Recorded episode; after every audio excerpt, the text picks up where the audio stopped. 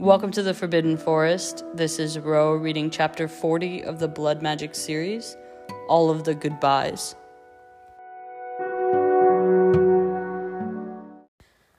February 27th, 2009. The day was here, their last day, the time for all of their goodbyes. Harry and Draco had gone on a final hike in the morning, visiting their favorite places in the corner of the forest the Rowan Grove, Alice's Stream, the Unicorn Fields, the Thestral Cave. Saying their goodbyes, but recounting all of their memories, good and bad, laughing and joking with each other as the morning wore on. Harry hadn't wanted it to end.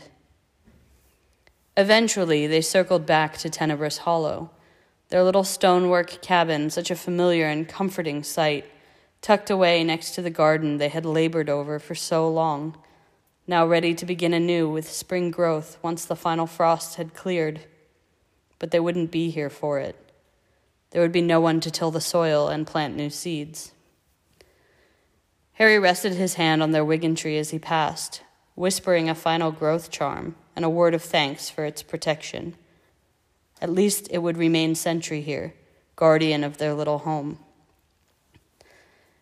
Harry and Draco both left out eggs for the egg eater who had yet to awaken from hibernation, and would likely be furious that his keepers had up and left without a proper goodbye. Harry would miss the little miscreant. They stomped the snow from their boots and went inside to pack, carefully shrinking and stowing away everything they owned into a small box for Harry and a little suitcase for Draco.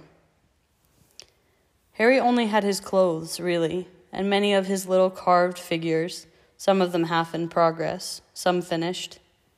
He decided to keep his knife, to keep working on them once at home.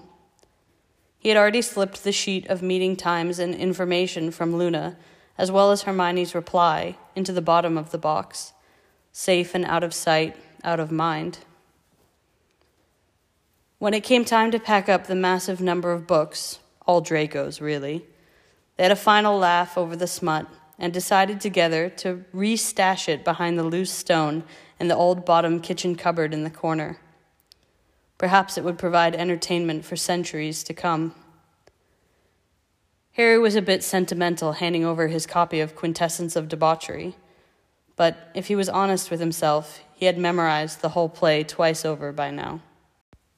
The day was full of stolen glances and secret looks between the two of them knowing smiles and nervous laughs. Harry insisted on standing with Draco in the kitchen and holding his hand while they cooked a final meal together. Of course, it was Indian food. Aloo gobi and paneer, naan aplenty. They ate until they were uncomfortably full, so much that they had to forego their traditional evening cup of tea together. That night, their last night, in bed together, Harry laying on his back and Draco curled up at his side, they spoke very little, each of them reflecting on the complex mix of emotions. The fact that this was it, the end of something beautiful and safe, something they had come to love, to cherish. And it was after the waxing crescent sliver had fallen from the sky, well beyond midnight, that Draco nudged Harry awake. Harry, he said softly into the darkness, tracing his fingers along Harry's bare stomach. Mm, Harry said in response, his hand slipping under Draco's shirt to lay against his back, tracing the dimples he found there, lazily, still half asleep. But Draco was sitting up, pulling his leg over Harry, and sitting himself on top of Harry's stirring erection, nothing but a thin layer of pajama between him and Draco's own underclothes. It was maddening, the sensation, the weight of his ass Draco's knees on either side of Harry's hips. Draco leaned down, his hair falling forward into Harry's face, his hands on his chest, fingers splayed out. His breath was on Harry's lips.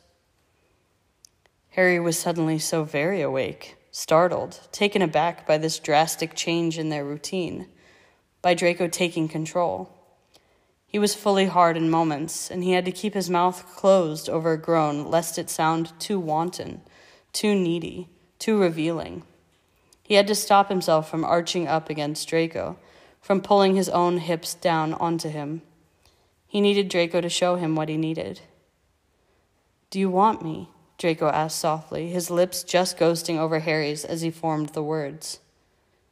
More than anything, Harry said, nearly breathless, his heart pounding in his chest. And Draco was kissing him, just touching his lips to Harry's softly, sweetly, tentatively. And Harry was right there, his hands under Draco's shirt and running up his back, tasting his lips and his mind blank with desire, his mouth falling open, inviting something more, something deeper. He wanted it so badly. And Draco giving it to him. Harry had never kissed anyone like that in his life. Eyes closed, desperate for more, moaning when Draco bit at his lower lip and leaning his head back for Draco to suck and bite at his neck. Just as wanton, just as reckless. He had imagined kissing this man so many times before, thinking it would feel different than kissing a woman, than kissing Ginny. It was different, but not in the way he had anticipated. He thought it would be rough and chaotic, but this. His lips were soft and gentle, and then insistent and hungry all at once, and Harry was melting against him. Harry was panting, his body rocking beneath Draco, pressing his undeniably hard cock up against him his stomach taut and his mind nothing but the sounds of their breathing and the weight of him against him. And oh fuck, the noises Draco would make when Harry's hand would slip lower and grab the fullness of his ass, little gasps and muffled moans against his neck. And Draco leaned down further to kiss his naked chest, and Harry felt the distinct hardness of Draco's own cock pressed up against his abdomen, next to his own and he groaned, no longer shy of how turned on he was, knowing Draco was feeling the same.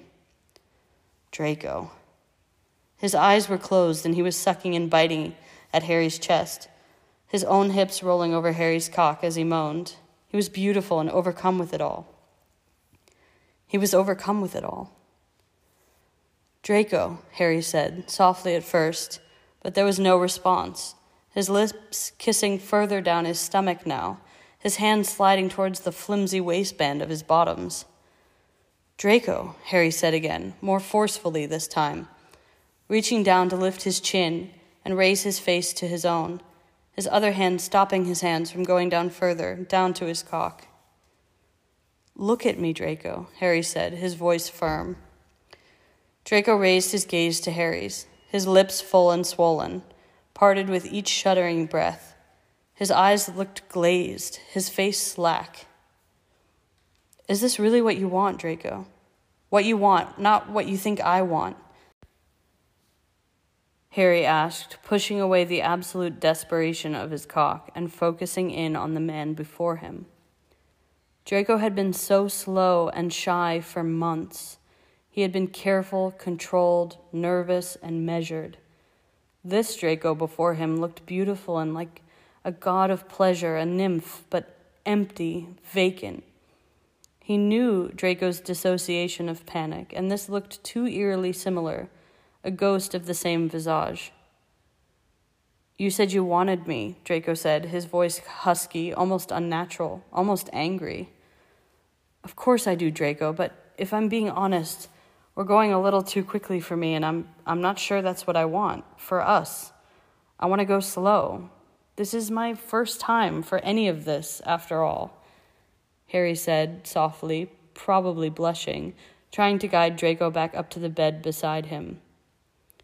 I get it, Potter, Draco said, his features going hard and cold, pulling away from Harry's gentle hold on his arm. It's all fun and games to play house, but when it comes down to it, you're not for cock, you're not gay, you might as well have just told me you prefer pussy. Harry stared, his mouth agape. It's not that at all, Draco, honestly. Draco put a hand up to stop him mid sentence. It's fine, Potter, but you could have told me before the fucking months I've spent trying to work up to letting you fuck me.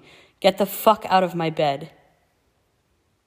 Harry was still staring, completely shocked, unable to formulate a reply. How could Draco think that? How could Draco imagine that he didn't want him just the same? How could he think he wasn't just as attracted to him? He was just shy. He was inexperienced. He was concerned that Draco was rushing to get things over with, and that's not how he wanted things between them. If they both weren't going to enjoy it, then it didn't need to happen. And why did Draco assume Harry wanted to fuck him? They hadn't even talked about it. And if Harry was honest with himself, he had always fantasized bottoming their first time anyway. Draco, I promise it's not like that. Please, Harry said, tears welling up in his eyes. He was so hurt, so confused, so taken aback by how Draco had responded. He couldn't think straight. Get out, Potter. Get the fuck out, Draco hissed, pulling his blankets back from Harry, staring daggers at him. His eyes were dark and cold, and Harry really was drowning this time, lost in the tempestuous tide that was Draco Malfoy.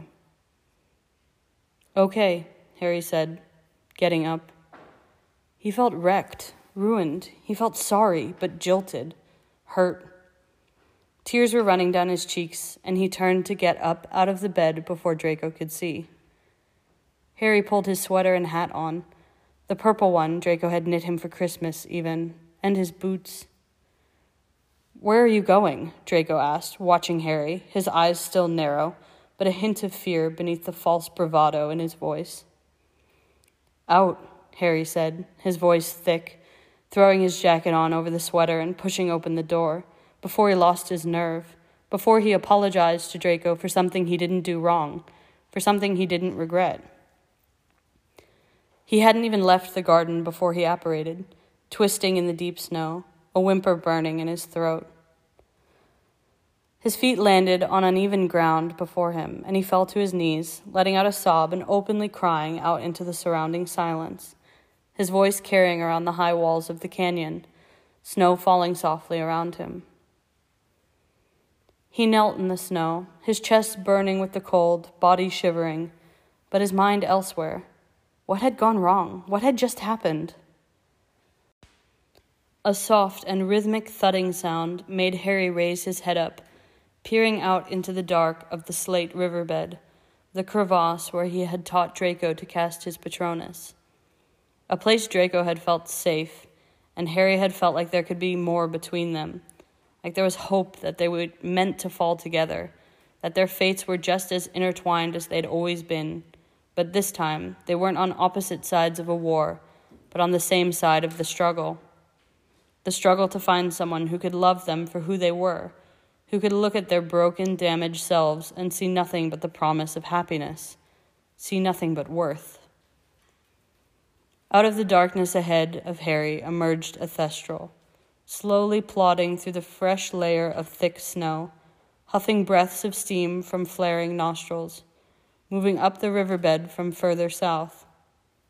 It was massive and as black as the moonless night, the light only able to catch his bones moving eerily beneath the sheen of his stretched skin. Harry watched him approach, still kneeling, still sniffling back tears, and still crumbling beneath the weight of Draco asking him to leave, of Draco casting him out, of Draco hurting him. The giant creature ambled up to Harry and slowly stepped around to his left, circling behind him nuzzling his steaming breaths into Harry's reddened face, muddying the streaks of his tears. Behind Harry, the Thestral opened his massive wings and dropped slowly onto heavy forelimbs, gingerly laying down, its side tucked up against Harry's back, scooping him up beneath one of the massive wings as he refolded them at his sides, drawing Harry close. Without thinking, Harry curled up against the leathery hide, surprisingly soft and warm, closing his eyes and fighting back against the dread that had filled him. He was still safe. He could survive this. He had come this far. And eventually, soothed by the slow drumming of the Thestral's beating heart and quiet motions of its deep breaths, Harry fell asleep.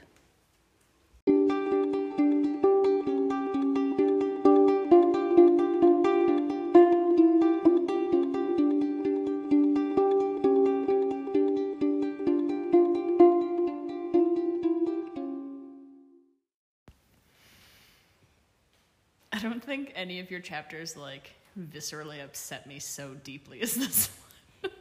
Why do you think that is? I think it's because it's like so focused on Draco's ineptitudes. Why do you call it ineptitudes? Would you not call it that? I would have I would have called it his like his fear. Yeah. I don't think he's Or- inept. I think he's Inept at coping well. yeah, I think he's terrified. Mm-hmm. Yeah. And I think that kind of fear and uncertainty makes people desperate. Mm. I don't think he's inept. I think he's desperate. Mm. And at least I get to be very proud of Harry. Mm. I think Harry handled it very well. Yeah. I don't have anything else to say. I hate this chapter so much. I mean, it's written beautifully, and I love it. and Thank I love you. the Thestral. I love the I just Thestral. hate it. We never planned to do this. No. We never planned to bring them back in this way. Mm. But like in writing this, and you know how like people sometimes sometimes say like the writing your characters you write make choices. Yeah. And they just like happen without the author yeah. knowing what's going on. Yeah, exactly. That's totally what happened with the Thestrals in Mm. this story. That's kind of what happened with the Thestral Cave for me. Yeah. You know, Like shit you just, just, happened. you just followed your character down into a, a yeah, cave. and then suddenly we were in a cave. Yeah. yeah, That's sort of how I felt with this scene is like Mm. Harry just leaves. yeah, and then he's he's in the forest. It's like such a mirror to the Mm. beginning chapter where Mm. he's like off in the forest alone in the cold mm. and like he has his magic but he's like not thinking Mm. and he's so upset. And then instead of Draco coming dragging him back to the cabin, Mm. this Thestral just appears. yeah, And it like provides him with like warmth and safety. yeah, definitely.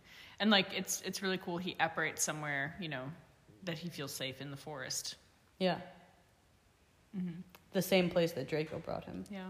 And that they cast their Patronus together. Mm. Brutal. oh god. Yeah. So we have one more chapter left of the forest, which is Draco's perspective of all of this. Yeah.